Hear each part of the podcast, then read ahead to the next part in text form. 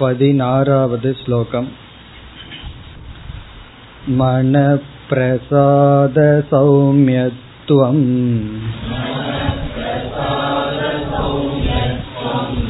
மௌனமாத்ம விநிக்ரஹக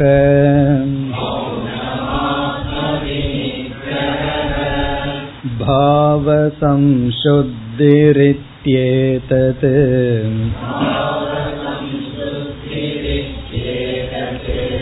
தபோ மானசமுச்யதே.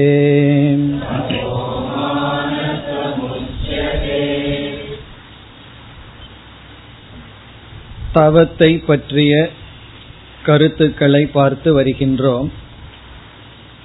அதில் சென்ற வகுப்பில் வாங்மயமான தபத்தை ஆராய்ச்சி செய்தோம்.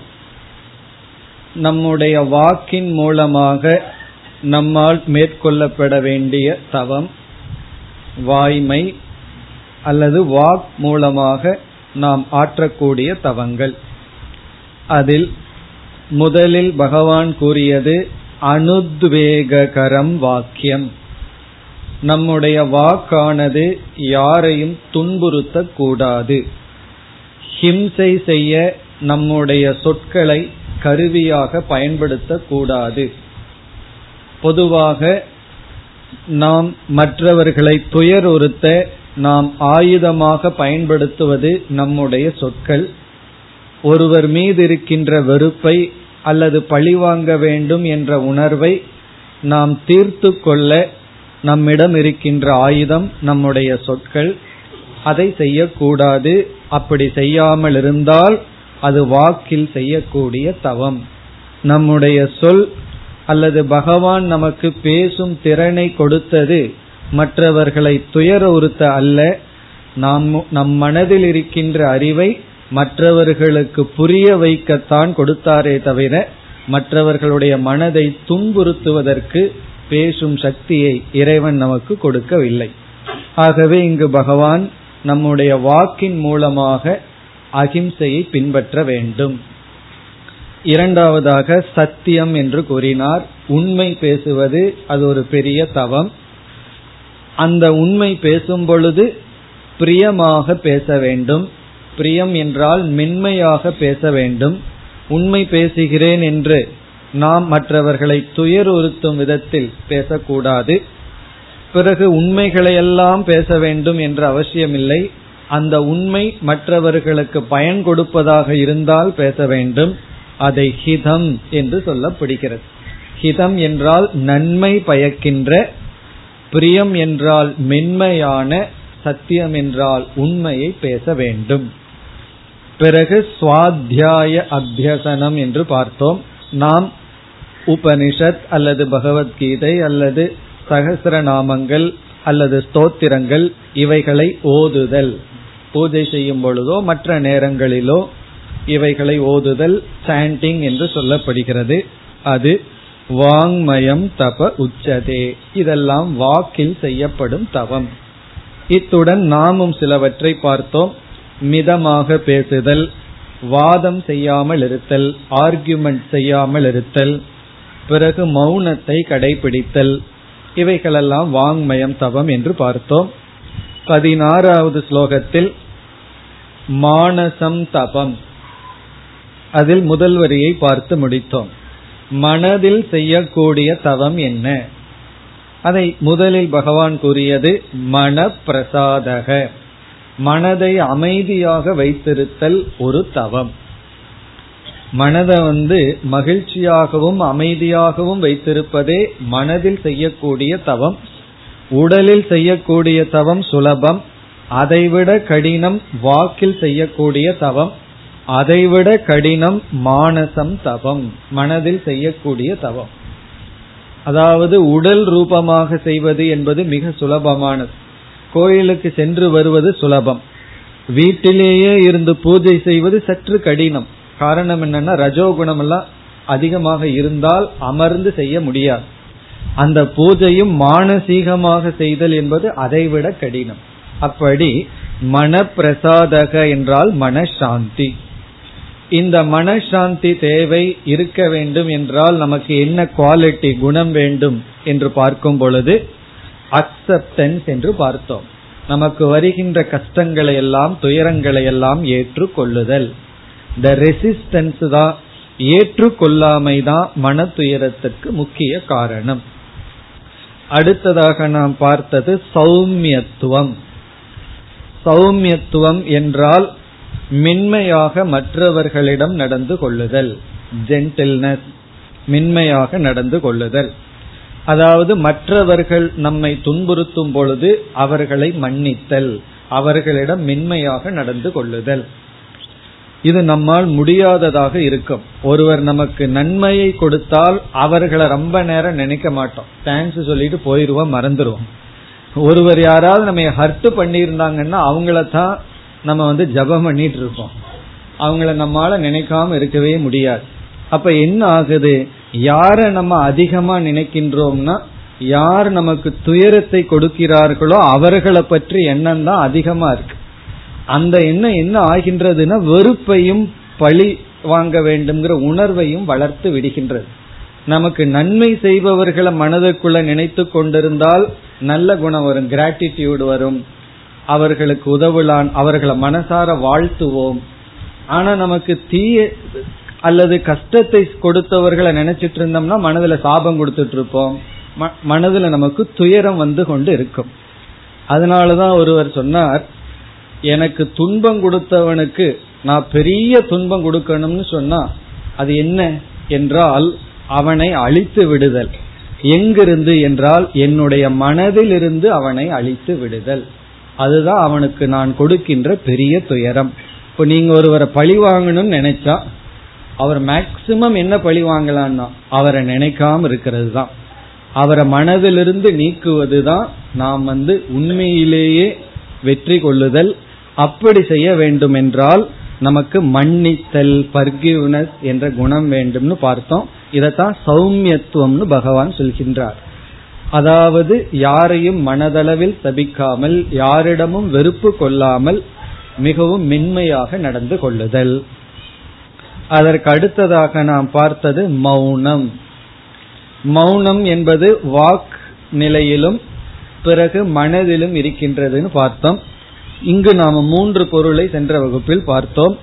ஒன்று, மௌனம் என்பது மனதளவில் யாருடனும் பேசாமல் இருத்தல். நமக்கு பேசுறதுக்கு முன்னாடி ஆள் வேணுங்கிற அவசியம் இல்லை, மனதுக்குள்ள யாரையாவது கற்பனை பண்ணி அவர்களிடம் நம்ம பேசிக்கொண்டு இருக்கின்றோம். அப்படி பேசாமல் இருத்தல். மனதுக்குள்ள ஒருவரை கற்பனை பண்ணி நல்ல விஷயம் பேசினா தப்பில்லை, அங்கேயும் ஊர்வம்பு தான் அவர்கிட்ட பேசிட்டு இருப்போம். அப்படி மனதிற்குள் ஒருவரிடம் பேசாமல் இருத்தல், அது மௌனம். இரண்டாவது முனேகே பாவக மனனம், நல்ல விஷயங்களை சிந்தித்து கொண்டிருத்தல். சாஸ்திரத்தை கேட்டவுடனே அந்த சாஸ்திரத்தை நாம் சிந்தித்து கொண்டிருத்தல். அதாவது மனனம் என்பது சிரவணத்தை தொடர்ந்து வருவது. உள்ள நல்ல விஷயங்கள் சென்றால் அதை மீண்டும் மீண்டும் மனதிற்கு கொண்டு வந்து நினைத்து கொண்டு இருத்தல், அது மௌனம். மூன்றாவது தியான பரம், தியானத்தை அதிகமாக மேற்கொள்ளுதல், தியான யோகத்தை மேற்கொள்ளுதல். பிறகு அடுத்ததாக நாம் பார்த்தது ஆத்ம வினிகிரக. இங்கு ஆத்மா என்ற சொல்லுக்கு மனம் என்று பொருள். வினிகிரக என்றால் மன அடக்கம், சமக என்று சொல்லப்படுவது. மன அடக்கம் என்றால் விஷயேஷு பிரவருத்தி அபாவக, விஷயங்களில் மனதை செலுத்தாமல் இருத்தல். விஷயம்னா எந்த பொருள் நம்ம மனதிற்குள் சென்றால் நம்முடைய மனதிற்குள் சஞ்சலத்தை உருவாக்கி கஷ்டத்தை கொடுக்குமோ அந்த விஷயத்தை நினைக்காமல் இருத்தல், அந்த விஷயத்திற்குள் பிரவர்த்திக்காமல் இருத்தல். ஆத்ம வினிகிரக எப்படி செய்வது என்றால் மனதிற்கு ஒரு செயலை கொடுத்து அந்த செயலை செய்ய சொல்லுதல். மனதிற்கு ஒரு வேலையும் கொடுக்காம அத சூழ்நிலையினால நம்ம உந்தப்பட்டு சில சமயங்கள்ல காரியத்தை செய்வோம், இல்லைன்னா மன அதனுடைய போக்குல விட்டுருவோம். அது பயந்து கொண்டும் சூழ்நிலையினாலுமே செயல் செய்து கொண்டு இருக்கும். அப்படி இல்லாமல் நாமளே அமர்ந்து இதை செய் என்று மனதிற்கு ஒரு வேலை கொடுக்கிறோம். அதுக்கு ஒரு பெஸ்ட் ஒர்க் என்னன்னா ஜபம். இந்த பகவானுடைய நாமத்தை நினைத்து கொண்டிருன்னு சொல்றோம். அப்படி சொல்லும் பொழுது மனதிற்கு வேற சாய்ஸ் இல்லை, அதைத்தான் நினைக்க வேண்டும். அப்பொழுதுதான் நமக்கு தெரியும் எந்த அளவுக்கு மனம் நம்முடைய சொற்படி கேட்கின்றது என்று. நம்ம பலரை நொந்து கொள்றோம், நான் சொல்றது அவன் கேட்கறது இல்லைன்னு. முதல்ல நம்ம சொல்றது நம்ம மனசு கேக்குதோ, நம்ம சொல்றத நம்ம மனசு கேட்கிற அளவு நம்ம ட்ரைனிங் கொடுத்து வச்சிருக்கிறோமா? அது இல்லை. ஆனா நம்ம சொல்றத நம்ம குழந்தைய கேட்கணும், கணவன் கேட்கணும், மனைவி கேட்கணும் நல்லா எதிர்பார்க்கின்றோம். நம்மளுடைய மனது நம்ம சொல்றபடி கேட்கறது தான் சாதனை. மற்றவர்கள் கேட்கறது கேட்காதது வேற விஷயம். அப்படி இங்க ஆத்ம வினிகிரகனா மனதை ஒரு கருவியாக மாற்றுதல். இப்ப கர்த்தாவா இருக்கு குதிரைய போல, அது எங்க போக விரும்புதோ அங்க போகின்றது. அத ஒரு இன்ஸ்ட்ருமெண்டாக மாற்றுதல் ஆத்ம வினிகிரக. இதுவரை நம்ம சென்ற வகுப்புல பார்த்து முடித்தோம். இனி அடுத்தது இரண்டாவது வரி, பாவ சம்சுத்திகி. பாவ சம்சுத்திகி, இங்கு பாவ என்றால் மனம் என்று பொருள். பாவ சம்சுத்திகி என்றால் மனசுத்திகி, மன தூய்மை. சம்சுத்திகினா மன தூய்மை. மன தூய்மை என்றால் நட்பண்புகளை அடைதல். இப்பெல்லாம் உங்களுக்கு தெரியும், நட்பண்புகள்னு சொன்னா தெய்வீ சம்பத்தை அடைதல். பகவான் தெய்வீக குணங்கள்னு சொல்லி ஒரு பெரிய லிஸ்ட் கொடுத்திருந்தார், அதை நம்ம படிச்சிருக்கோம். அந்த நட்பண்புகளையெல்லாம் நாம் அடைதல் பாவ சம்சுத்திகி. இந்த நட்பண்புகளை அடைதல்ங்கிறதுல ரெண்டு அம்சம் இருக்கின்றது. தெய்வீ சம்பத்துன்னு ஒன்று சொன்னார், ஆசுரி சம்பத்துன்னு இனி ஒன்று சொன்னார். அப்படி ரெண்டு லிஸ்ட் பகவான் கொடுத்தார். ஒன்று சில குணங்களை அடைதல், இனி ஒன்று சில குணங்களை விடுதல். குணம்னா சில கேரக்டர், சில பழக்கங்களை விடுதல். விட வேண்டியதை விடுதல், அடைய வேண்டியதை அடைதல். இப்ப கோபத்தை நீக்குதல், சாந்தியை அடைதல், அதே போல கர்வத்தை நீக்குதல், பணிவை அடைதல். இவ்விதம் நல்ல குவாலிட்டி, குட் குவாலிட்டி, நல்ல குணங்களை நட்பண்புகளை சேகரித்தல். இப்ப நட்பண்புகளை சேகரிக்கிறதுக்கு நாம என்னென்ன செய்கின்றோமோ அவைகளெல்லாம் தவம். அது மானசம் தவம். இப்ப பிசிக்கல் பாடி, நம்ம உடல் இருக்கு, அதனுடைய ஆரோக்கியத்துக்காக நாம் என்ன செய்கின்றோம்? சத்துள்ள உணவுகளை உட்கொள்கின்றோம்.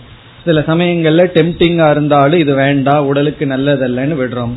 பிறகு கஷ்டப்பட்டு உடற்பயிற்சி செய்கின்றோம். இதெல்லாம் எதற்குனா உடல் ஆரோக்கியத்திற்கு. சாஸ்திரம் நம்முடைய மனதையும் ஒரு உடல் என்று சொல்கின்ற, ஆகவே அந்த உடலினுடைய ஆரோக்கியம் என்பது நற்குணங்கள். உடலுக்கு நோய் வருவது போல மனதிற்கு நோய் என்பது பொறாமை, கோபம், இவைகளெல்லாம். அப்புறம் கம்பேர் பண்றது, ஒப்பிட்டு பார்த்தல், மற்றவர்களை இழிவாக நினைத்தல், தன்னை உயர்வாக நினைத்தல், இவைகளெல்லாம் மனதிற்கு வருகின்ற நோய்கள். அதையெல்லாம் நீக்கி நட்பண்புகளை அடைவது என்பது தூய மனம். தீய குணங்களை நீக்குதல், நட்பண்புகளை அடைதல், அதுதான் பாவ சம்சுத்திகி. ஏதி ஏதது, இவைகளெல்லாம் மானசம் தபக உச்சதே. மானசம் என்றால் மன பிரதானமாக செய்யப்படும் தவம் என்று உச்சதே சொல்லப்படுகின்றது சாஸ்திரேன, சாஸ்திரங்களினால். இவைகளெல்லாம் மானசம் தவம். இத்துடன் தவம் என்ற கருத்து மூன்று நிலையின் அடிப்படையில் மூன்றாக பிரிக்கப்பட்டது. காயிகம், வாச்சிகம், மானசம். உடலளவில் நாம் செய்யக்கூடிய தவம், சொல்லளவில் நாம் மேற்கொள்ளக்கூடிய தவம், மனதளவில் நாம் மேற்கொள்ளக்கூடிய தவம் என்று பகவான் தவத்தை மூன்றாக பிரித்தார். இனி அடுத்த மூன்று ஸ்லோகங்களில் இதே தவமானது குணத்தின் அடிப்படையில் மூன்றாக பிரிக்கப்படுகிறது. எது சாத்விகமான தவம், எது ராஜசமான தவம், எது தாமசமான தவம் என்று குணத்தின் அடிப்படையில் தவத்தினுடைய மூன்று பிரிவு இனி வருகின்றது. 17வது ஸ்லோகம். ஸ்ரத்தயா பரயா தப்தம் தபஸ்தத்ரிவிதம் நரைஹி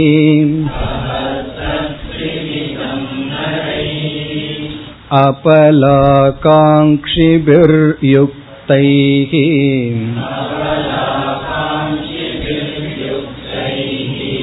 சாத்விகம் பரிசக்ஷதே.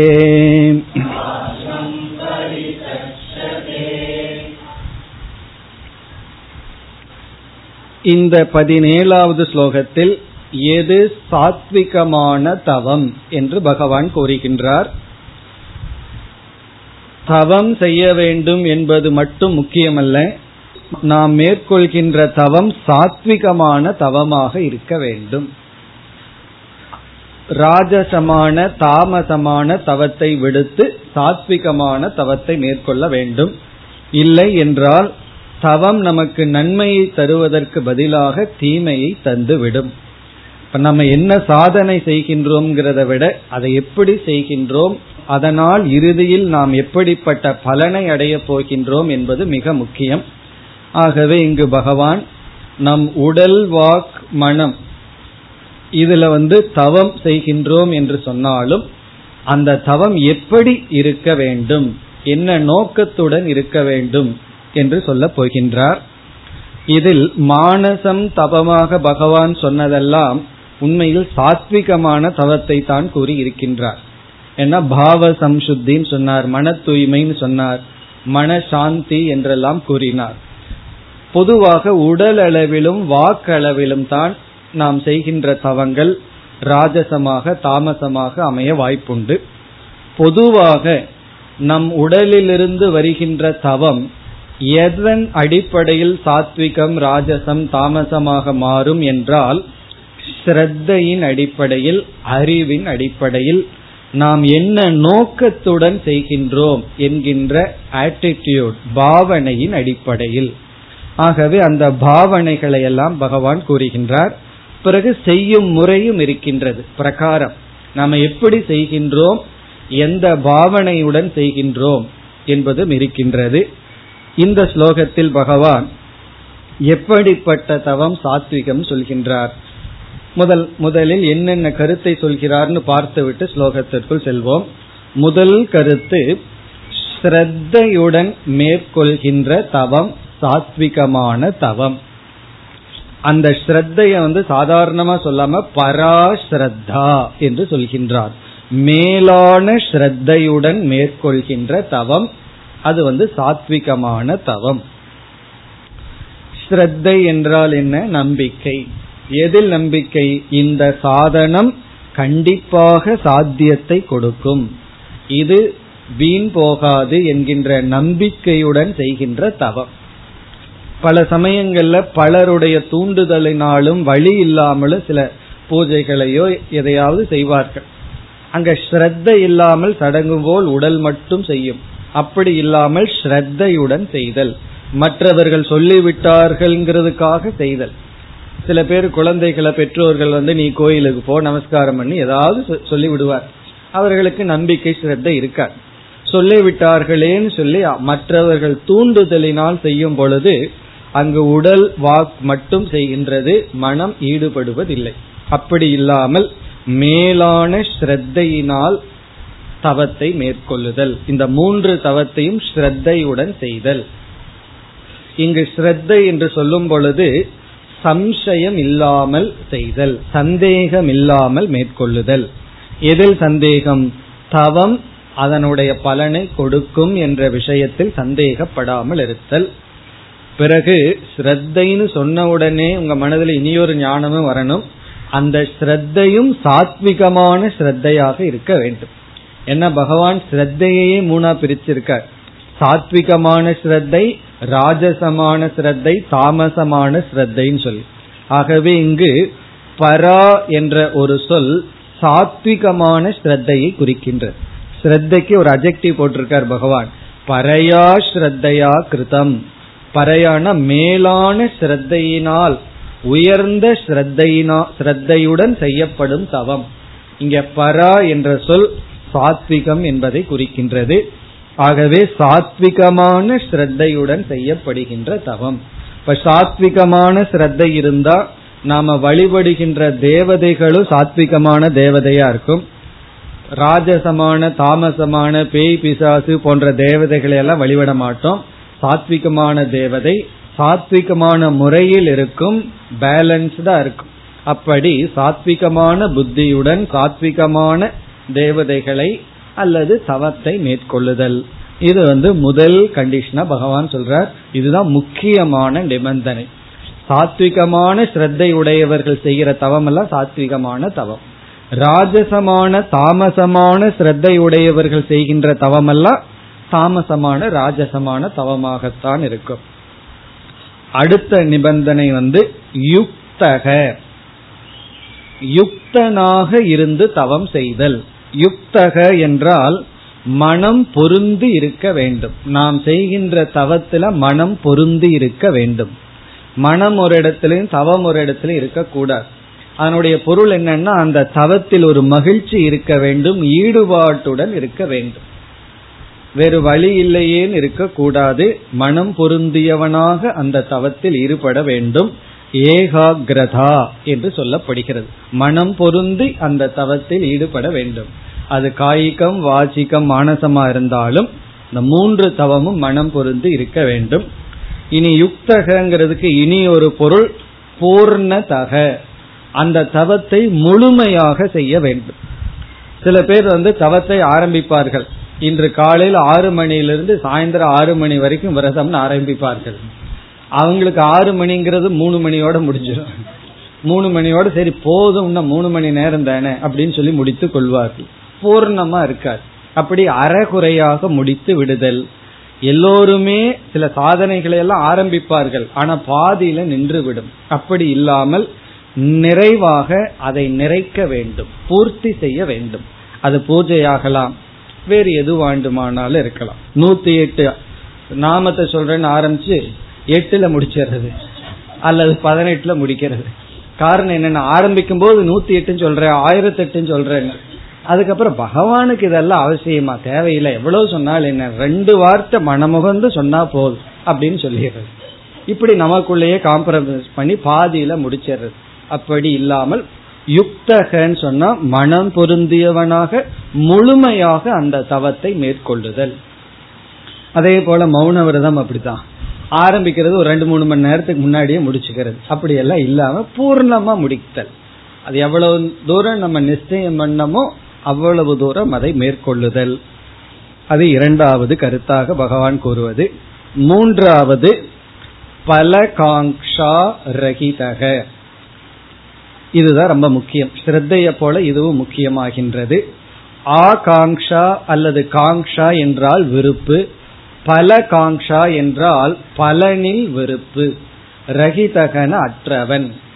அபலா காங்ஷிபிகின்னு சொல்றார், பலத்தில் பற்று இல்லாதவன், தவத்தினால் வருகின்ற பிரயோஜனத்துல பற்றற்றவனாக மேற்கொள்ள வேண்டும்.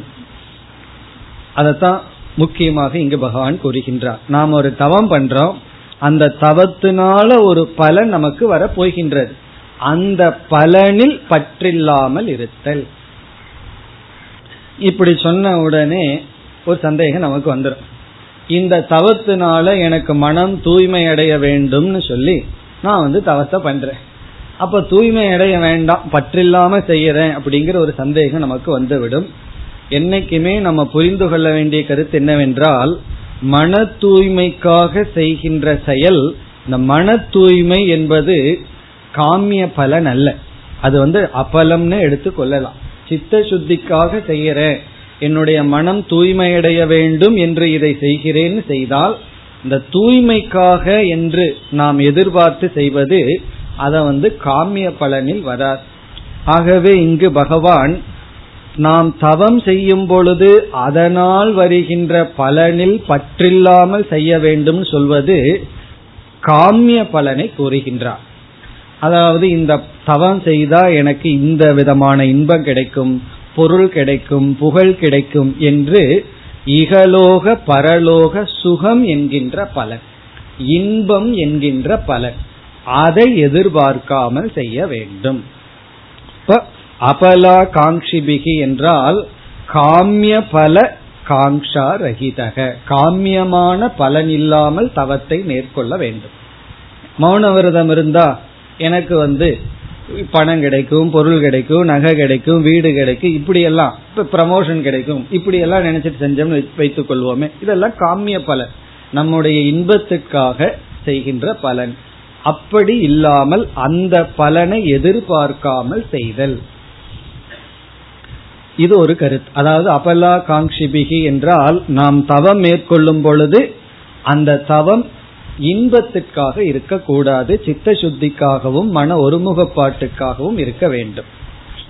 இனி ஒரு கருத்து என்னவென்றால், நாம சித்த சுத்திக்காகத்தான் தவத்தை மேற்கொள்கின்றோம், மௌன விரதம் இருக்கோம், உடல் அளவில் பகவான் சொன்ன தவத்தை எல்லாம் மேற்கொள்கின்றோம், மனதளவில் சில தவத்தை எல்லாம் மேற்கொள்கின்றோம், தியானம் பண்றோம், இது போல சில தவங்களை எல்லாம் நம்ம நம்முடைய மோட்டிவ் எப்படி இருக்கு, மன தூய்மைக்காக, மன ஒருமுகப்பாட்டுக்காக, மோட்சத்துக்கு நாம் தகுதி அடைய வேண்டும், இறைவனுடைய உண்மை தன்மையை உணர வேண்டும் என்ற நல்ல எண்ணத்துல தான் நாம இந்த தவத்தை மேற்கொள்கின்றோம்.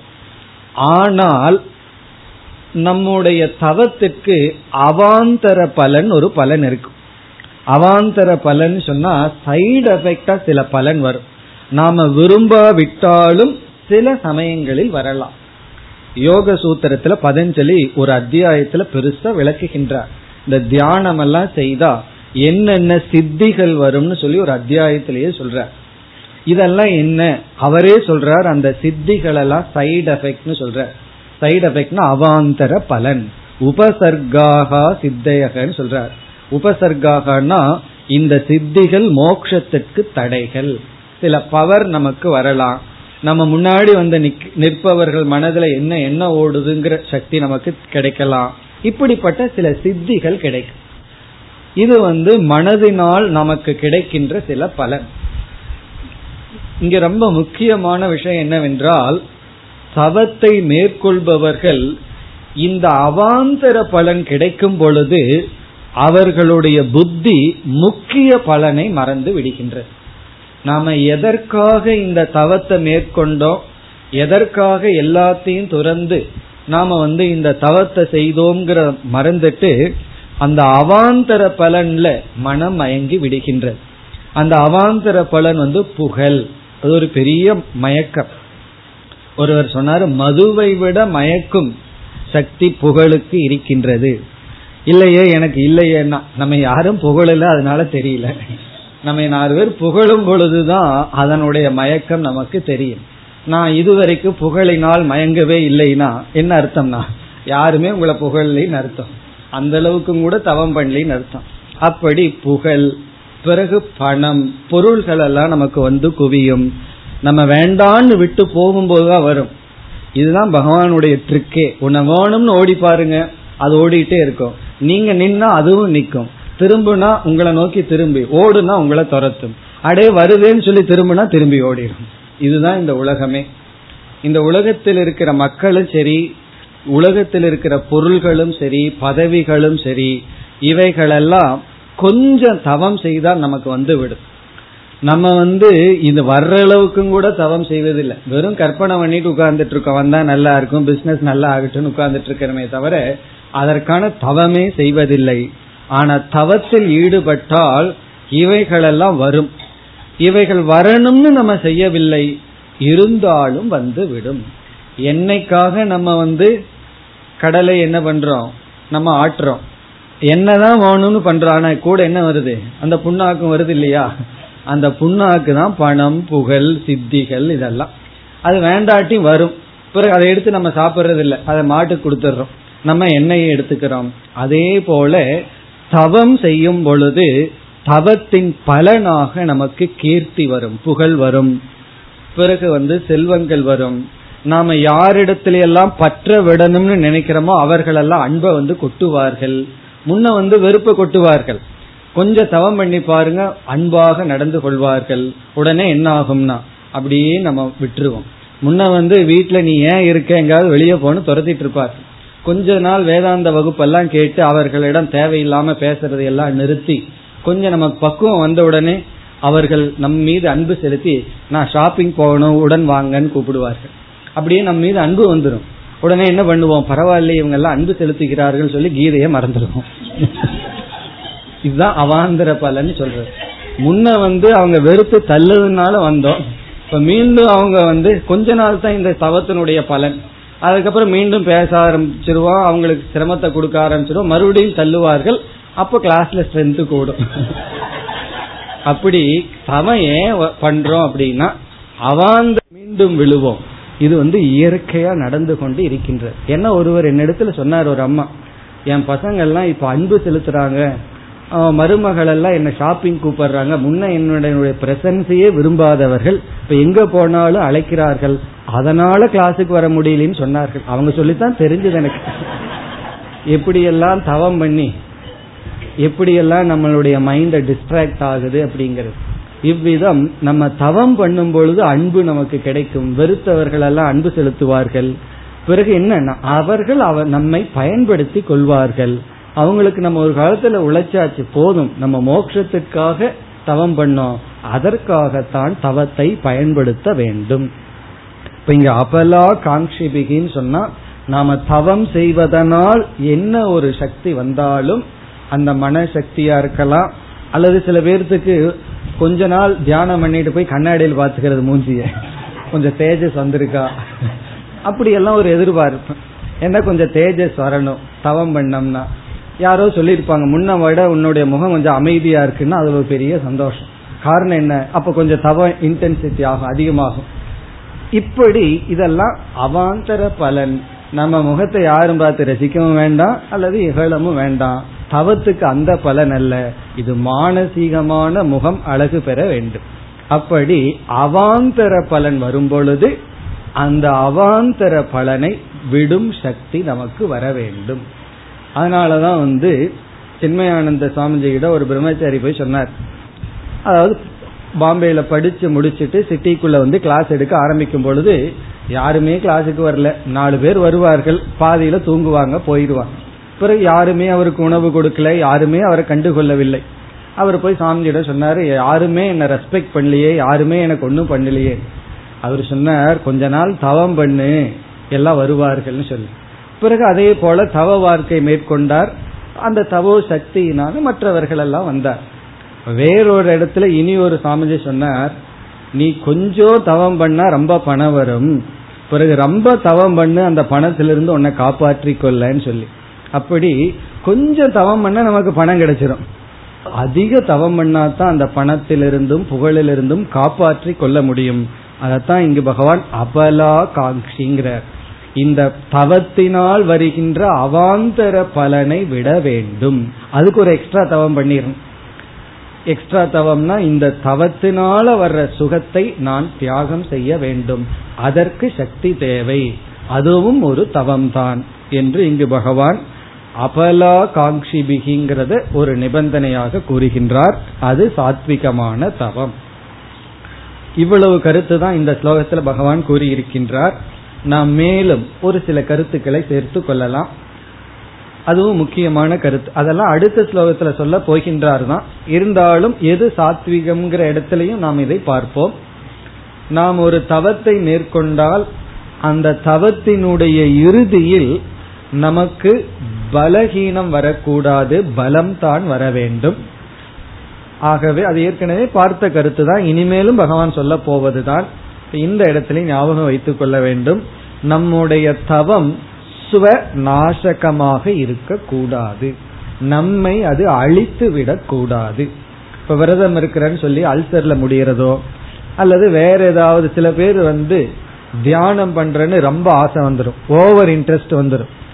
எப்பொழுதுமே எல்லா நேரத்திலும் வெளியே இருந்து கொண்டிருந்தவர் திடீர்னு 6 மணி நேரம் 7 மணி நேரம்னு மனதை தியானத்தில் ஈடுபடுத்தி அதனால சில டேமேஜ் வந்துடும்.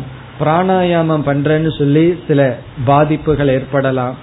பிறகு தவம் செய்கின்ற விதம் தவறாக இருக்கும். யாராவது எதையாவது சொல்லியிருப்பார்கள், எழுதியிருப்பார்கள், அதை படித்து கொண்டு ஒரு சுவற்றில் ஒரு புள்ளியை வச்சுட்டு அதையவே பார்த்துட்டு இருக்கிறது. மனதை ஒருமுகப்படுத்துறேன், தவம் பண்றேன்னு சொல்லி பிறகு என்ன ஆகும்னா தலைவலி, கண் கோளாறு, இது போன்ற நிலைகள் எல்லாம் ஏற்பட்டு விடும். இப்படி நாம் செய்கின்ற தவம் நமக்கு பலகீனத்தை கொடுத்து விடக்கூடாது, நம்மை அழித்து விடக்கூடாது. இப்ப நம்மை அழிக்காத தவம், இது உபனிஷத்து கூறுகின்ற கருத்து. அநாசகேன தபசா என்று பிருகதாரண்யக்கத்தில் வந்துள்ளது. அதாவது ஒருவன் தவம் செய்யணும், எப்படிப்பட்ட தவத்தினால் ஒருவன் தன்னை தூய்மைப்படுத்தியுள்ளான் என்று உபனிஷத் சொல்லும் பொழுது தபசா தவத்தினால். எப்படிப்பட்ட தவம்? அநாசகேன. அநாசகம்னு சொன்னா தன்னை அழித்து கொள்ளாத, தன்னை பண்படுத்துகின்ற தவத்தினால் உபனிஷத்தை அங்க ஒரு கண்டிஷன் போட்டிருக்கு. இப்ப அதுவும் முக்கியம். நாம் ஒரு தவம் செய்தால் அந்த தவம் நமக்கு பலகீனத்தை கொடுக்க கூடாது, நமக்கும் அது ஹிம்சையை கொடுக்க கூடாது. இனி அடுத்த கருத்து, நாம் ஒரு தவத்தை மேற்கொள்றோம், அந்த தவம் நமக்கு ஹிம்சையை கொடுக்க கூடாது என்பது ஒன்று. இனி ஒன்று, மற்றவர்களுக்கும் ஹிம்சையை கொடுக்க கூடாது. நான் வீட்டுல பூஜை பண்றேன், அது பண்றேன்னு சொல்லி வீட்டில் இருக்கிறவர்களுக்கெல்லாம் கஷ்டம் கொடுத்து விடக்கூடாது. சுற்றி இருப்பவர்களுக்கும் நம்முடைய தவம் கஷ்டத்தை கொடுத்து விடக்கூடாது. சில பேர் பூஜை பண்றேன்னு சொல்லி அல்லது வேற ஏதாவது தவம் பண்றேன்னு சொல்லி மற்றவர்களுக்கு கஷ்டத்தை கொடுத்து கொண்டு இருப்பார்கள். இப்ப நாம செய்யற தவம் நமக்கும் பாதிப்பு ஏற்படக்கூடாது, மற்றவர்களையும் அது பாதிக்க கூடாது, குறிப்பா சுற்றி இருப்பவர்களுக்கு பாதிப்பு வரக்கூடாது. இப்ப சில பேர் நான் இந்த மாதிரிதான் உணவை உட்கொள்வேன்னு சில நியமங்கள் எடுத்துக்கொள்வார்கள். அதனால் என்னன்னா வீட்டில் இருப்ப மற்றவர்களுக்கு சிரமம் ஏற்பட்டு விடலாம். அவர்கள் இருக்கின்ற சூழ்நிலை, இவர்களுக்கு தனியா உணவு சமைக்க வேண்டும், இவர்களுக்கு சில நியமங்களை வச்சுட்டு அந்த நியமங்கள் இவர்னால பின்பற்ற முடியும்னா நல்லது. தான் சுற்றி இருப்பவர்கள் இவர்கள் யாரை சார்ந்திருப்பார்களோ அவர்களுக்கு கஷ்டமாயிடும். இப்ப தவம் யாரு பண்ணுவான்னா அவங்க பண்ணுவாங்க. இவர் தவம் பண்றேன்னு சொல்லி நான் இந்த மாதிரிதான் உணவு சாப்பிடுவேன்னு ஒரு லிஸ்ட் போட்டுருவார். அந்த உணவை இவரா ப்ரிப்பேர் பண்றாரு, ப்ரிப்பேர் பண்றவங்க மற்றவங்க. அப்ப தவம் யாருன்னா அவங்களுக்கு. அவங்க மற்றவர்களுக்கு ஒரு உணவை பண்ணி இவர்களுக்கு தனியா ஒரு உணவு செய்து அது மற்றவர்களுக்கு பாதிப்பு அதிகம், கஷ்டம் அதிகம் ஏற்பட்டு விடும். இப்ப நாம தவம் பண்ணும் பொழுது அந்த தவம் நம்மைய பாதிச்சா பரவாயில்லையே தவிர மற்றவர்களுக்கு கஷ்டத்தை அல்லது அதிக பழுவை கொடுத்து விடக்கூடாது. ஆகவே ஸ்வ பர அநாசகம் தபக. ஸ்வ அப்படின்னா நம்மையும் நாசப்படுத்தக்கூடாது, பரம்னா மற்றவர்களுக்கும் கஷ்டத்தை கொடுத்து விடக்கூடாது. சிலர் அப்படித்தான் மௌன விரதம் இருக்கிறேன்னு சொல்லி சுத்தி இருக்கிறவங்களுக்கு எல்லாம் அன்னைக்கு கஷ்டம் வந்துடும். பேசும்போது ஒரு கஷ்டம், பேசாம இருந்தாலும் கஷ்டம் வந்துடும். அப்படி அப்போ அதற்கு தகுந்த ஏற்பாடுகளை செய்துட்டு நம்ம மௌன விரதத்தை இருக்கணும். அப்படி நம்முடைய தவம் மற்றவர்களுக்கும் கஷ்டத்தை கொடுக்க கூடாது.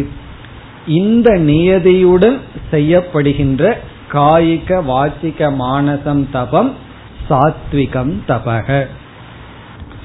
இனி நாம் ஸ்லோகத்திற்குள் செல்லலாம். ஸ்லோகத்தில் சொன்ன கருத்தை எல்லாம் பார்த்து விட்டோம்.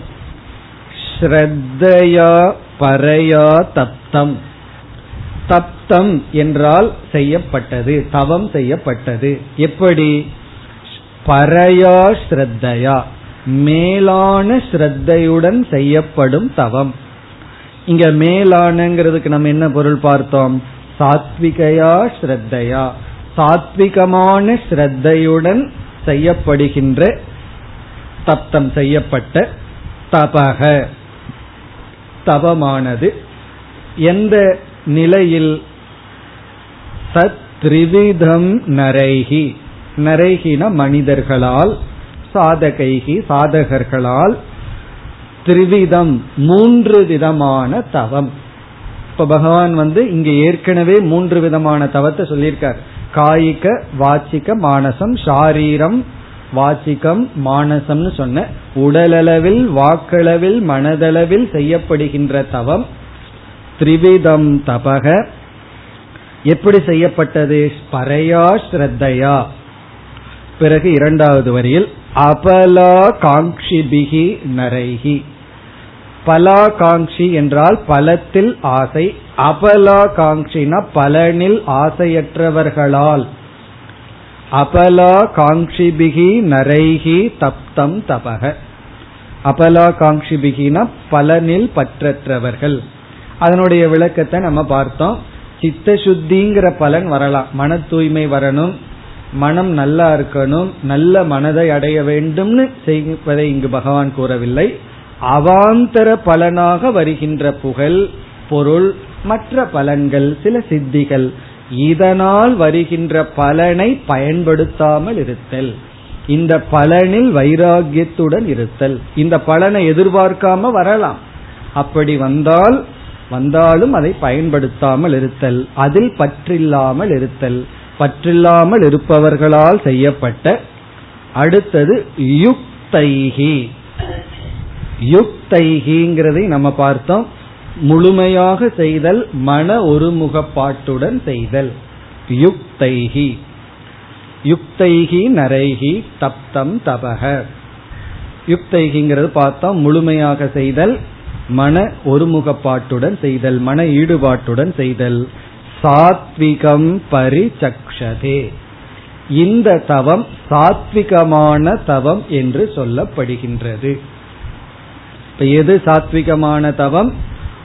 ஏற்கனவே கூறிய மூன்று நிலையிலிருந்து செய்யப்படுகின்ற தவங்கள், அதாவது உடல், வாக்கு, மனம், இதிலிருந்து வருகின்ற தவங்கள் சாத்விகமான ஸ்ரத்தையுடன். அவாந்தர பலன், அவாந்தர பலன்னா செகண்டரி, முக்கியமான பலன் விட்டு அது செகண்டரியா வருகின்ற பலன். அவாந்தர பலனில் பற்றில்லாமல் முழு மனதுடன் பூர்ணமாக ஸ்வபர நாசம் இல்லாமல், தன்னையும் அழிக்காமல் மற்றவர்களுக்கும் சிரமம் கொடுக்காமல் செய்கின்ற தவமெல்லாம் சாத்விகமான தவம். பரிசக்ஷதே என்றால் கூறப்படுகின்றது. சாத்விகமான தவம் பண்ணும் பொழுது நமக்கு லௌகிகமான பலனை எதிர்பார்க்க கூடாதுன்னு சொன்னோம். அப்போ ஒரு சந்தேகம் வரலாம், இப்ப எல்லா காலமும் நான் தவத்துல ஈடுபட்டு இருந்தா எனக்கு தேவையானதையெல்லாம் யார் கொடுப்பதுன்னு ஒரு சந்தேகம் வரும். எல்லா நேரத்திலையும் தவம் தவம்னு பண்ணி கொண்டிருந்தால் பிறகு எனக்கு தேவையானதெல்லாம் எப்படி கிடைக்கும்ங்கிற சந்தேகம் நமக்கு வரலாம். அவரவர்கள் அவரவர்களுடைய கடமையை செய்வதே ஒரு பெரிய தவம் தான். வள்ளுவரும் சொல்லுவார், தவம் செய்வார் தம் கர்மம் செய்வார்னு சொல்லுவார். தன்னுடைய கடமையை செய்வதே தவம்னு சொல்லுவார். நம்முடைய கடமையை செய்யும் பொழுது தேவையான பொருள்கள் எல்லாம் நமக்கு கிடைத்துவிடும். சந்யாச ஆசிரமத்திலிருந்து அவர்கள் தவம் பண்ணும் பொழுது பகவான் பிராமிஸ் பண்ணிட்டார், யோகக்ஷேமம் வகாமி, தேவையானதை எப்படியோ நான் கொடுத்து விடுவேன்னு சொல்லிட்டார். மற்ற ஆசிரமத்தில் இருப்பவர்கள் கடமையை செய்யும் பொழுது தவ உணர்வுடன் செய்யும் பொழுது, தவ உணர்வு இல்லாமல் செய்வதை விட அனைத்தும் நல்ல விதத்தில் அவர்களுக்கு கிடைக்கும். அதனால அந்த பயம் நமக்கு அவசியம் இல்லை. இது சாத்விகமான தவம். இப்படிப்பட்ட தவத்தை நம்ம மேற்கொள்ளணும். இனி அடுத்த 2 ஸ்லோகத்துல ராஜசம் தாமசத்தை சொல்றார். எதற்குனா இவ்விதத்தில் தவம் செய்யக்கூடாது என்பதற்காக. 18வது ஸ்லோகம். சத்காரமான பூஜார்த்தம்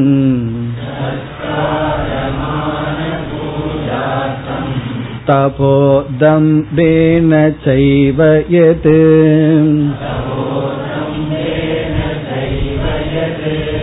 கிரியதே ததிஹ ப்ரோக்தம் ராஜசம் சலமத்ருவம்.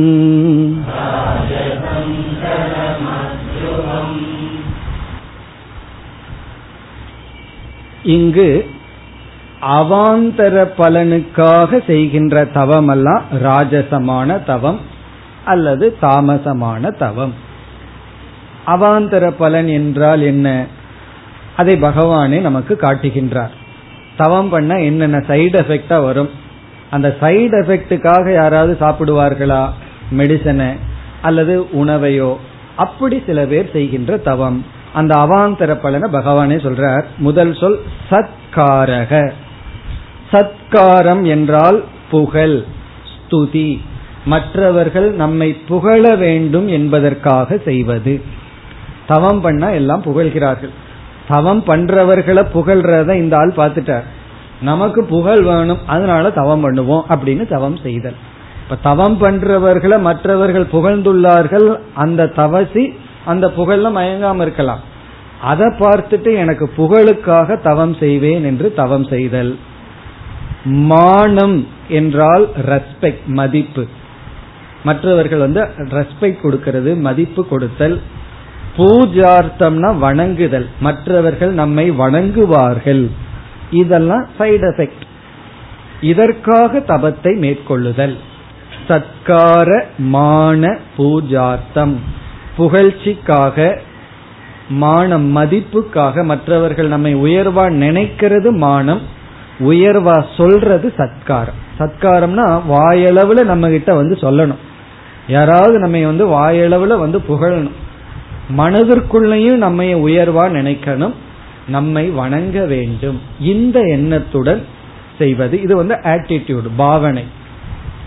பிறகு செய்யும் முறை, செய்யும் பிரகாரத்திலையும் பகவான் விசேஷத்தை சொல்கின்றார். தம்பேனச்ச ஏவ எது, தம்பமாகவும் செய்தல். தம்பமாகவும் செய்தல்னா ஷோ, மற்றவர்களிடம் காட்டிக்கொள்ளுதல். வேஷ பாஷாதி அப்படின்னு சொல்கிறார், அந்த வேஷத்தை போட்டுக்கிறது. தவம் வேடத்தை போட்டு கொள்ளுதல். நம்ம எல்லாம் படிக்கிறோம்ல, மர உரி தரித்து ராமர் கானகம் சென்றார்னு. இந்த மர உரினா தவ வேடம், எளிமையான ஒரு வேடத்தை போட்டு கொள்ளுதல், தவ வேடத்தை போட்டுக்கிறது. அதாவது நமக்கு இந்த நகை போடலாங்கிற ஆசை யாருக்கும் அவ்வளவு சுலபமா போறதில்லை. தவ வேடம் என்னன்னா நகைக்கு பொதுவாக ருத்ராட்சம், அதுக்குள்ளேயும் தங்கம் தான் இருக்கும். அப்படி இந்த ருத்ராட்சத்தை போட்டுக்கிறது, கையில் ஒரு மாலையை வச்சுக்கிறது, இந்த மாதிரி எல்லாம் என்னன்னா தவ வேடம். மற்றவர்களிடம் வேடத்தை காட்டி கொள்ளுதல். வார்த்தைகள், நாலு சாஸ்திரத்தை படிச்சுட்டு அந்த சாஸ்திரத்தினுடைய சொற்களை பயன்படுத்தி தம்பம். பிறகு திரவியம், தவத்துக்கு நாம் பயன்படுத்துகின்ற பொருள் எல்லாம் ரொம்ப ஆடம்பரமான பொருள்கள். ஒரு யாகம் பூஜை பண்ணா அதுல ஆடம்பரமான பொருள்களை பயன்படுத்துதல், இதெல்லாம் தம்பம். தம்பம்ங்கிறது ரெண்டு அர்த்தம் இருக்கு. தம்பமா செய்தல், பகட்டாக காட்டிக்கொள்ளும் திரவியங்கள், நம்முடைய பேச்சு தோரணை, இதெல்லாம் இதெல்லாம் என்னன்னு சொல்றார் பகவான், இதெல்லாம் ராஜசம் சொல்கின்றார். இரண்டாவது வரியில் கிரியதே ததிக புரோக்தம் ராஜசம். ராஜசம் புரோக்தம் கிரியதேன இவ்விதமாக செய்தல், இக தது ராஜசம் புரோக்தம், இந்த தவம் ராஜசமான தவம் என்று சொல்லப்படுகின்றது. கிரியதேன இவ்விதம், அதாவது இதே இப்போ உடல் அளவுல கோயிலுக்கு போறதோ, ஜபம் பண்றதோ, பகவானுடைய நாமத்தை சொல்வதோ, இப்படிப்பட்ட தவங்கள் எல்லாம். இப்ப ராஜசமான தவத்துல மன தூய்மை, பிறகு மனப்பிரசாதம் எல்லாம் வராது. மனம் செய்கின்ற தியானம்ங்கிற சாதனை, இவைகளெல்லாம் வரும். பிறகு மௌனம்னு ஒன்று இருக்கு. மௌனத்தை நம்ம சாத்விகமான மௌனம் பண்ணலாம், ராஜசமாகவும் மௌனம் இருக்கலாம், தாமசமாகவும் இருக்கலாம்.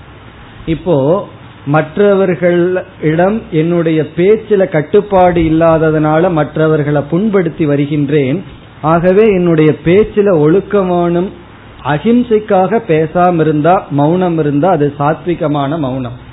நான் இன்று உங்களிடம் பேசுவதில்லை அப்படின்னு சொல்லி ஒருவர் மௌனம் இருக்கார். காரணம் என்னன்னா தன்னுடைய பயிற்சிக்காக, கட்டுப்பாட்டுக்காக. சில சமயம் வீட்டுல ரகலை வந்துட்டா கோபத்துல பேச மாட்டேன்னு இருப்பார்கள், அதுவும் மௌனம்தான். சண்டை போட்டுட்டு பேசாம இருந்தா அப்படி அடிக்கடி சில பேர் ஆயிரும், இன்னைக்கு என்னோட அவர் பேசுறது இல்லைன்னு, அது என்னன்னா அதுவும் மௌனம் தான், அது ராஜசம். குரோதத்துல மௌனம் இருந்தா அது ராஜசம். பல பேர் குரோதத்துல மௌனம் இருப்பார்கள், கோபப்பட்டுட்டு பேச மாட்டார். மூன்றாவது நம்ம பேசுனா நம்ம பத்தி உண்மை தெரிஞ்சு போயிரும்னு பேசாம இருப்பார்கள், நம்மளுடைய அஜ்ஞானத்தை மறைச்சுக்கிறதுக்கு. வாய திறந்தன்னா என்ன யாருன்னு கண்டுபிடிச்சிருவாங்கன்னு சொல்லி பேசாம இருப்பார். சாஸ்திர சம்பந்தமா ஏதாவது கேட்டா மௌனமா இருக்கேன் இன்னைக்கு அப்படின்ட்டுருவாரு, ஏன்னா எனக்கு எவ்வளவு சாஸ்திரம் உள்ள போயிருக்குன்னு தெரிஞ்சிருமில்ல அவர்களுக்கு. அப்படி அறியாமையை மறைக்க மௌனம் இருந்தா அது தாமசம். இப்ப மௌனம்ங்கிறது மூணு லெவல் இருக்கலாம். பேசாம இருக்கிறதுனால மட்டும் ஒருவர் ஞானியோ உயர்ந்த நிலையில் இருப்பார்னு அர்த்தம் இல்ல. அவர் குரோதத்துல பேசாம இருக்காரா, அறியாமைய மறைக்கிறதுக்கு பேசாம இருக்காரா, அல்லது அமைதியை அடைகிறதுக்கு பேசாமல் இருக்கின்றாரா. அப்படி நம்முடைய தவம் என்ன ஆட்டிடியூட்ல பண்றோம், எதனால் தூண்டப்பட்டு பண்ணுகின்றோம்ங்கிறது முக்கியம். பிறகு அடுத்த பகுதியில பகவான் வந்து இந்த ராஜசமான தவத்தையும் அதனுடைய பலனையும் கூறுகின்றார். சலம் அத்ருவம், சலம் அப்படின்னா அல்ப பலகம். ராஜசமான தவத்திலிருந்து வர்ற பலன் அல்பம்ங்கிறார், சலமான பலம், அல்பமான பலம் அப்படிங்கிறார். அத்ருவம் என்றால் அனிச்சய பலம், நிச்சயமா இந்த பலன் வரும்னு சொல்ல முடியாதுன்னு சொல்றார். அனிச்சய பலம் அத்ருவம். சலம்னு சொன்னா அல்பமான பலம். இதுல இனி ஒரு பொருளும் இருக்கு, அதாவது இவர்களுடைய தவமும் இவர்களால் பூர்த்தி செய்ய முடியாது. சலம்னா கொஞ்ச நாள் தான் இவர்கள் தவத்தை செய்ய முடியும், சாத்விகமான நிலையிலிருந்து தான் தவத்தை பூர்த்தி செய்ய முடியும். இப்ப மற்றவர்கள் புகழ வேண்டும்னு ஒரு தவம் பண்ணோம்னா மற்றவர்கள் புகழிலேன்னு என்ன பண்ணுவோம், தவத்தை விட்டுருவோம். மற்றவர்கள் பார்க்க வேண்டும்னு தவம் பண்ணோம்னா அவங்க பார்க்கும்போதுதான் தவம் பண்ணுவோம், மீதி நேரம் தவம் பண்ண மாட்டோம்.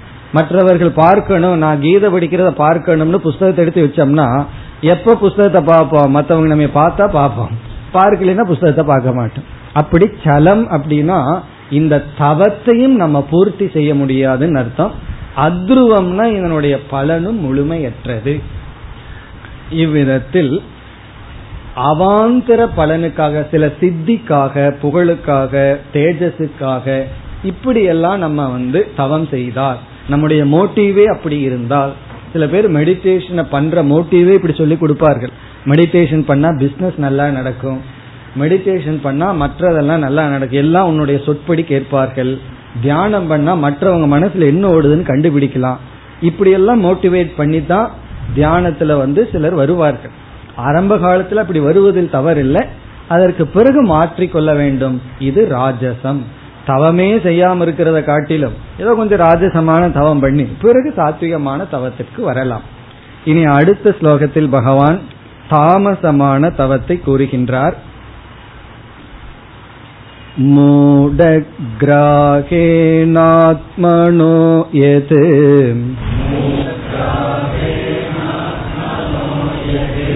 பீடயா க்ரியதே தபஹ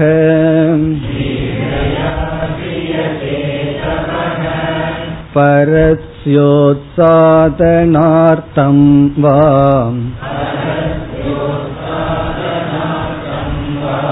தத்தாமசமுதாஹ்ருதம்.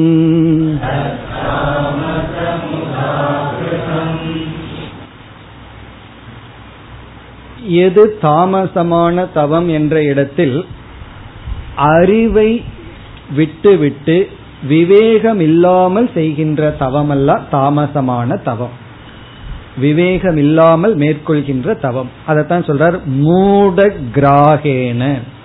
மூட கிராகம்னா மூடத்தனத்தை பற்றி கொண்டு மூடத்தனமாக செய்கின்ற தவங்கள். அது எப்படி இருக்கும்னு பகவானே சொல்றாரு, எது ஆத்மனக பீடையா கிரியதே தபக. ஆத்மனக பீடையானா நம்மை அழித்து கொள்கின்ற, தன்னை அர்த்தம், ஆத்மனகன தன்னை, பீடையான அழித்து கொள்கின்ற எது தபக எந்த ஒரு தவம். அறிவில்லாமல் விவேகம் இல்லாமல் நம்மையே அழித்து கொள்கின்ற தவம், நம்முடைய உடல் வலிமை மனோ வலிமை இவைகளையெல்லாம் அழித்து கொள்கின்ற. நம்மை மட்டும் அழிச்சிட்டா பரவாயில்ல, பரஸ்ய உற்சாதனார்த்தம் வா. உற்சாதனம்னா அழித்தல், பரஸ்யனா மற்றவர்களை அழிக்க. அசுரர்களெல்லாம் தன்னையும் அழித்துக் கொள்வார்கள், மற்றவர்களை அழிக்க தவம் செய்வார்கள். பரஸ்யனா மற்றவர்களை, உற்சாதனம்னா அழிக்க, மற்றவர்களுடைய நாசத்திற்காகவும் தன்னுடைய நாசத்திற்காகவும் செய்கின்ற தவம். தனக்கு நாசம் வேணும்னு செய்ய மாட்டார்கள், அந்த தவத்துல தனக்கு நாசம் ஏற்பட்டு விடும். அதாவது அறிவு பூர்வமாக செய்யாமல் அழிவுக்கு செய்வது. நம்ம ஏற்கனவே இதை பார்த்தோம், ஸ்வபர அநாசகம் சாத்விகம்னு பார்த்தோம், ஸ்வபர நாசகம் தாமசம். நாம் ஒரு தவத்தை மேற்கொண்டு அதனால மற்றவர்களுக்கு கஷ்டம் வந்துட்டா அது தாமசமான தவம். நாம மேற்கொள்கின்ற தவம் நம்மையே அழித்தால் அது தாமசமான தவம். அதான் மூட கிராகேனா சில தவறான கொள்கைகளை பின்பற்றி கொண்டு ஆக்ரகம், மூடத்தனமான கொள்கைகளுடன். எது தபக ஆத்மனக பீடையா கிரியதே தன்னுடைய நாசத்திற்காகவும் பரஸ்ய உற்சாதனார்த்தம் வா மற்றவர்களை அழிப்பதற்காகவும் செய்கின்ற தவம் தாமசமான தவம். இதுக்கு பல உதாரணங்கள் எல்லாம் இருக்கு. அதாவது அந்த தவத்துல அறிவு இருக்காது, வெறும் ஹிம்சதா இருக்கு. கிராமங்கள்ல எல்லாம் பார்க்கலாம், இந்த வேல் எடுத்து வாயில குத்தி கொள்வார்கள், நாக்குல குத்தி கொள்வார்கள். இதெல்லாம் பகவான் வந்து தாமசமான தவம் சொல்றார். பிறகு வந்து ஒரு தேர் செய்து அதை வந்து அதனுடைய ஊசிய வந்து ஒரு கொக்கி போல பண்ணி முதுகுல வந்து தசையில குத்தி கொள்வார்கள், ரோட்ல இழுத்து கொண்டு செல்வார், ரத்தமா வழிந்து கொண்டு இருக்கு. இதெல்லாம் கோரமான தவம். இதெல்லாம் என்னன்னா தாமசமான தவம். இதெல்லாம் சாஸ்திரத்துல சொல்லப்படவில்லை. சில பேர் வந்து தலையில அடிச்சுட்டே இருப்பார்கள், அப்படி ஒரு தவம் இருக்கு. அப்படி ஒருவர் நான் பார்த்து தலையில அடிச்சுட்டே இருந்தார், கேட்டா அது அவரோட தவமா, தலைவலி நீங்கணும்னு மீண்டும் தலையில அடிச்சுக்குவார். இப்படி எல்லாம் ஒரு தவம். அதற்கு பிறகு வந்து சில பேர் வந்து உணவுல தவம் இருக்கிறேன்னு சொல்லி தேங்காயை மட்டும்தான் சாப்பிட்டு இருப்பேன்னு ஒரு சாமியை நான் பார்த்து அவர்கிட்ட சுத்தியும் பார்த்தா தேங்காயை தவிர ஒன்றும் கிடையாது. பிறகு என்ன ஆச்சுன்னா கொஞ்ச நாள்ல அவர் உடல் வந்து பலகீனத்தை அடைந்து விட்டார். காரணம் என்ன, வெறும் தேங்காயே சாப்பிட்டு இருந்தா என்ன ஆகுறது, உப்பு வேணும், மற்ற தாது பொருள்கள் எல்லாம் வேணும். அப்படி தவம் பண்றேன்னு சொல்லி ஏதோ ஒரே ஒரு உணவை மட்டும் சாப்பிட்றதுன்னு. பிறகு வந்து ரிஷிகேஷ்ல சில சாதுக்கள் தெரியாமல் அறியாமையில என்ன தவம் செய்வார்கள், குளிர்காலத்துல கங்கையில இடுப்பறவுல இறங்கி நின்று கொள்வார். அது எவ்வளவு நேரம், 3 மணி நேரம் 4 மணி நேரம். என்ன ஆகும்னா 3 மாசம் 4 மாசம். அதற்கு பிறகு வாதம் போன்ற நோய்கள் எல்லாம் வந்துவிடும். இதெல்லாம் தாமசமான தவம். அதாவது நம்மையே அழித்து கொள்ளுதல். இப்படி எத்தனையோ தவங்கள் எல்லாம் இருக்கு. ஆனா மக்கள் வந்து அப்படிப்பட்டவர்களை பார்த்தா தான் அட்ராக்ஷனா ஆகிறார்கள். பிறகு சில பேர் இனி ஒரு மாபெரும் தவம் செய்வார்கள், என்ன தெரியுமா, குளிக்கிறது இல்லைன்னு ஒரு தவம். அப்படி சில பேர் அவர் வந்து அவர் குளிச்சு 1 வருஷம் ஆகுதுன்னு பெருமையா சொல்வார்கள். பல் துவக்குவதில்லை, அது ஒரு தவம். இதெல்லாம் என்னன்னா தாமசமான தவம். தவம் தான் ஏன்னா நமக்கு 1 மணி நேரம் காலையில் எழுந்து ட்ரெயின்ல போகும்போது பல் துவக்க முடியலனாவே அவ்வளவு கஷ்டமா இருக்கு. இவர்கள் வந்து 1 வருஷம் துவக்காம இருக்காங்கன்னா அது பெரிய தவம் தானே. அப்படி குளிக்காமல் இருத்தல், அசுத்தமாக இருத்தல், நகங்களை எல்லாம் தூய்மைப்படுத்தாமல் இருத்தல், முடியெல்லாம் தூய்மையாக வைத்து கொள்ளாமல் இருத்தல், இப்படி அசுத்தமாக இருத்தல், தவறான வார்த்தைகளை பயன்படுத்துதல், மற்றவர்களை அடித்தல், இப்படியெல்லாம் சில பேர் இருக்கின்றார்கள். ஆனா மக்களுக்கு என்னன்னா இவர்கள் இடத்துலதான் ஸ்ரத்த வரும். காரணம் என்னன்னா அவர்களுக்கு இருப்பது தாமசமான ஸ்ரத்தை. தாமசமான ஸ்ரத்தை உடையவர்கள் தாமசமான தவசிகளை பார்த்து தான் மயங்குவார்கள். சாத்விகமான ஸ்ரத்தையுடையவர்கள் சாத்விகமான தவத்தை தான் ஏற்றுக்கொள்வார்கள். இதெல்லாம் தாமசமான தவம். இதெல்லாம் எதுக்கு சொல்றார் பகவான், இந்த தவத்தை செய்யக்கூடாது. அதற்கு பிறகு சில யாகங்கள் எல்லாம் இருக்கு. ஆபிசாரிக கிரியான்னு சொல்வது. ஆபிசாரிக கிரியான்னா மற்றவர்களை ஏவி விடுதல். இந்த ஏவல் வைக்கிறது நல்லா சொல்றாரு. அப்படி செய்பவர் வந்து பூஜை பண்ணும்போது சில விரதம் எல்லாம் இருக்கணும், அப்பொழுதுதான் அந்த பூஜை வந்து சித்திக்கும். அப்படி சில பேர் வந்து பூஜை செய்தல், தவம் செய்தல், இதெல்லாம் மற்றவர்களை அழிக்க அறிவில்லாமல், தூய்மை இல்லாமல். ஏன்னா சௌச்சம்ங்கிறது பெரிய தவம். உடல், ஆடை, சூழ்நிலையெல்லாம் தூய்மையா வச்சிருக்கிறதா முக்கிய தவம். அதையெல்லாம் விட்டு விட்டு அசுத்தமாக கோரமாக செய்கின்ற தவம் எல்லாம் தாமசமான தவம். அதையெல்லாம் நாம் செய்யக்கூடாது. நமக்கு ஆரம்பத்துல தெரியாம தான் இருக்கு, எது செய்யணும்னு தெரியாம இருக்கும். பிறகு வந்து அதிகமாக செய்தல், தேவைக்கு மீறி செய்தல், அது தியானமாகலாம், விரதமாகலாம், மற்ற தவமாகலாம், நம்மளுடைய சக்திக்கு உட்பட்டு ஆரம்பிக்க வேண்டும். நல்லதுதான்னு சொல்லி நம்ம வந்து அதிகமாக செய்து விடக்கூடாது. இப்போ பேலன்ஸா உடல் மற்றவர்களுக்கு நமக்கு நன்மை புகட்டும் விதத்தில் செய்வது சாத்விகம். அதை விடுத்து செய்வதெல்லாம் ராஜசம், தாமசம். இத்துடன் தவத்தை பற்றிய விசாரம் முடிவடைகிறது. அடுத்தது பகவான் தானத்தை பற்றி கூறுகின்றார். அடுத்த வகுப்பில் பார்ப்போம். ஓம் பூர்ணமதః பூர்ணமிதம் பூர்ணாத் பூர்ணமுதச்யதே பூர்ணஸ்ய பூர்ணமாதாய பூர்ணமேவாவசிஷ்யதே. ஓம் சாந்தி சாந்தி சாந்தி.